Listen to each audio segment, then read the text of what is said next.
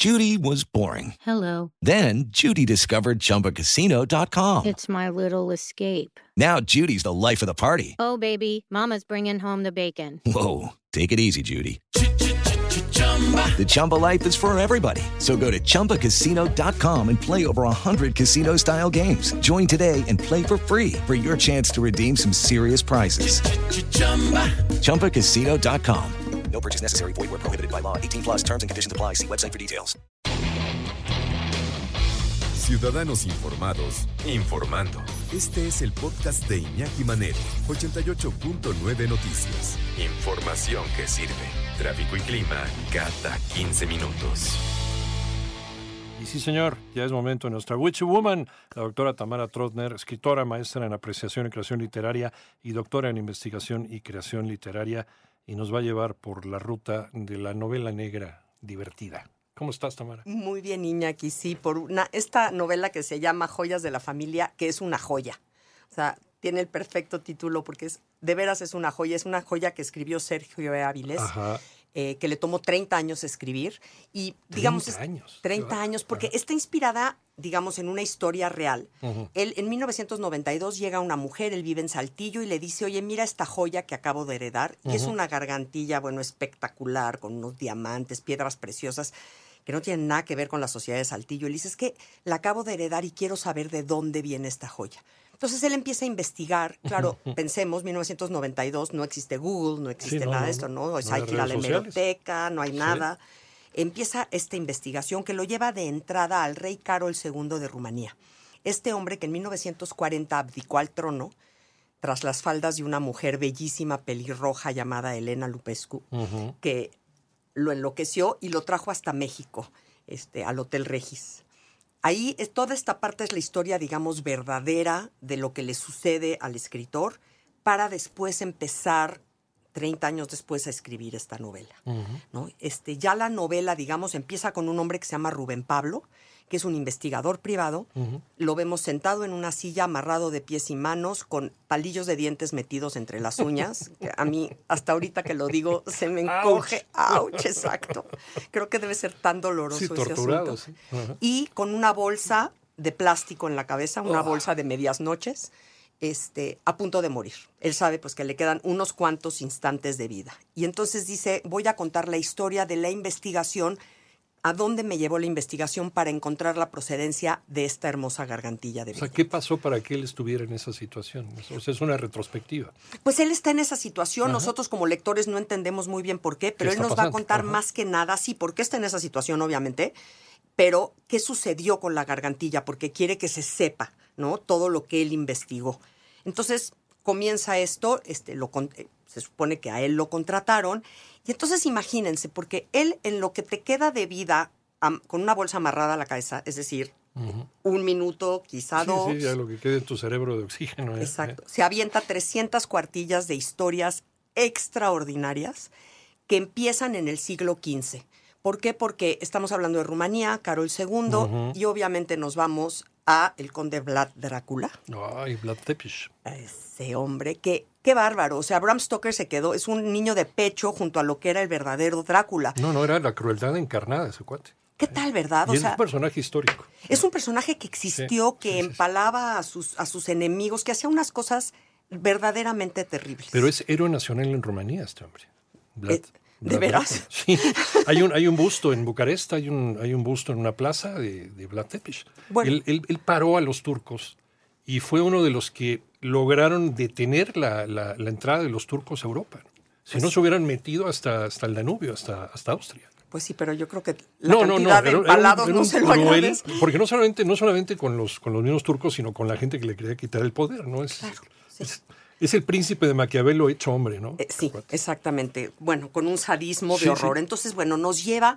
Y claro, Sergio Avilés empieza a contar la historia en voz de Rubén Pablo, como se contaría una historia cuando te quedan pocos instantes de vida. Y entonces dice, sí, porque entonces estaba Drácula, no, pero espérenme, me regreso. Y entonces nos empieza a contar atropellada y caóticamente la historia de la historia de una manera tan divertida. Yo de veras, este, la estaba leyendo en el avión y me di cuenta que volteaban a verme como diciendo a esta loca qué le pasa, porque estaba yo a carcajada limpia. Es realmente extraordinaria. Entonces, bueno, nos lleva ahí. Este, nos lleva, por ejemplo, también a la reina Victoria, este momento en el que los ingleses deciden robarle el brillante, el diamante Koinur, Ajá. el más grande, un brillante de 105 quilates, robárselo al último Maharaja de la India, ¿no? Robárselo y llevárselo para que sea parte, porque claro, como ya ella, ellos eran parte, digamos, del reino de Inglaterra, este, pues deciden que les pertenece, como por qué no.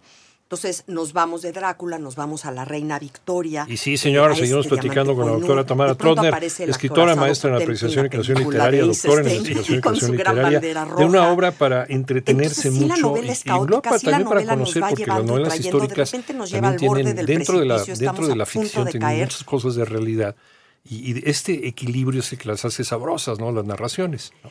Claro. Y, y- y Sergio Avilés lo hace de veras Joyas de una manera increíble, joyas de la familia, lo hace increíble. Por ejemplo, hay un momento en el que nos describe cómo empieza la Primera Guerra Mundial. Y son 11 renglones que te describen exacto el comienzo de la Primera Guerra Mundial y ya no se te va a volver a olvidar. Es decir, sí tiene una eh, investigación histórica muy, muy profunda. Sabemos que está muy bien investigado. Él mismo lo dice en varias entrevistas que Alfaguara no le permitió de pronto irse con locuras, Ajá. ¿no? O sea, que sí le pidieron que fuera como muy eh, riguroso en, ajá. en- en la parte histórica. O sea, mejor que los libros de la Sepsi, bueno, yo creo. Sí, yo creo que- Más acucioso, digamos. eh, eh, digamos que Ah. sí. Qué horror, ya ni me digas. Se me revuelve el estómago igual que con los palillos de dientes. Pero bueno, eh, sí. Y por ejemplo, nos hace cosas muy divertidas como menciona de repente animales y cada animal que menciona lo hace con su nombre científico en latín. ¿no? Wow. Entonces, va- entonces lo que quieras aprender y que se te quede, se te queda. Y lo que quieres ir pasando de largo, lo pasas de largo. Pero pasa de cosas como los que le digo de la Primera Guerra Mundial o de la Reina Victoria a cómo se hace una cadena de oro y los pasos para hacer una cadena de oro o cómo cocinar una tilapia, por ejemplo. Entonces es muy, muy divertida esta parte donde nos va llevando de la mano y claro, él está y, y de repente de vez en vez te recuerda, ¿no? Porque como tengo esta bolsa de plástico en la cabeza, Sí. este, ya me voy a morir, entonces necesito contártelo más rápido. Y entonces se va como hilo de media a contarte muchísimas cosas y de repente se regresa y dice, no, no, no, pero espérenme. Queremos saber de dónde vino esta joya, que es esta gargantilla, qué es lo que nos lleva a esta investigación y por qué la estamos Y haciendo. te ¿no? provoca pues, humor negro, pero finalmente humor. ¿no? Sí, claro, es que yo no te sabría decir a qué género pertenece, porque sí es una novela negra, porque es la parte de la Sí, investigación, investigación. pero tiene mucho de novela histórica y mucho de cómica. Está escrita con una con un humor negro también y una forma de reírse de sí mismo y de la historia y de y con un sarcasmo delicioso donde sí, ¿no? Dice, no, claro, los ingleses pues sí se llevaron la, la, la joya de el coinor porque pues las joyas de la corona, porque Ajá. ¿por qué no? Y entonces pero porque sí, y, y- y entonces te va- es, es divertidísima, es genial. Yo de veras no la pude soltar. Me la leí en una semana, les digo que tiene 300 y, y piquito de cuartillas. En una semana me la devoré. Este, la verdad es que la empecé a leer porque la recomendó Guillermo Arriaga y la recomendó mucho. Y entonces dije, híjole, Arriaga no es fácil. No, no, no. Entonces, si recomienda algo y lo recomienda con tanta vehemencia, Cuando quiere le decir- gusta algo quiere decir que está bueno y que le... Sí, sí, no, Sí. ya me conozco Memo. Ya lo conoces muy Sí. bien y es un crítico realmente arduo. Entonces, cuando la recomendó tanto y luego supe que él fue el que la presentó, dije, a ver, vamos a ver de qué se trata, ¿no? A ver si nada más es porque es su cuate o si de verdad. Y no, sí, de verdad, sí sé que son cuates, pero sí de verdad vale muchísimo la pena contra, este, le- comprar y, y leer esta, esta novela. Esta novela. Él, él nos dice mucho, por ejemplo, to- en toda esta parte histórica de la que hablábamos, Iñaki, que él realmente es como un puente entre los historiadores. Y me encantó porque nos di- dice, yo hago, condenso la historia, ¿no? Yo extraigo lo- la intriga, el picor, siembro la duda de lo que pasó en realidad. Y entonces dice, mi trabajo es encontrar lo interesante para que la gente no se desilusione con la historia. Que no te vayas aburriendo mientras que no se te haga pesada ni, ni colgada. Es que imagínate que nos enseñaran la historia así. No, bueno. con risas, con chistes, con sería no se nos olvidaría nunca. O sea, yo te puedo decir ahorita de cuántas cosas me acuerdo de esta novela que no sabía yo antes, porque claro, algún día las estudié en aquella sí, época, pero, pero- se te graban, Claro. porque están contadas de una forma ligera, bonita, ¿no? Eh, habla mucho de la herencia. Cuando habla de esta joya y de la herencia, nos dice mucho aguas con las herencias. Las herencias, además, entre más cuantiosas, más destruyen a las familias. Y entonces también va hablándonos de la forma en la que el dinero y te dicen, por Dios, un diamante es un carbón que, que nada más Sí, estuvo como presionado. con mucho, nada más. Un carbón con mucha presión, Con igual mucha que nosotros. ¿Y cuánta gente ha muerto por sí, eso? sí, Por los un diamantes diamante. de sangre de Sudáfrica. Esos y, y todos los demás que se roban y que no, sí, por supuesto. Este, y él dice es que la- el problema es que las joyas reflejan la naturaleza humana.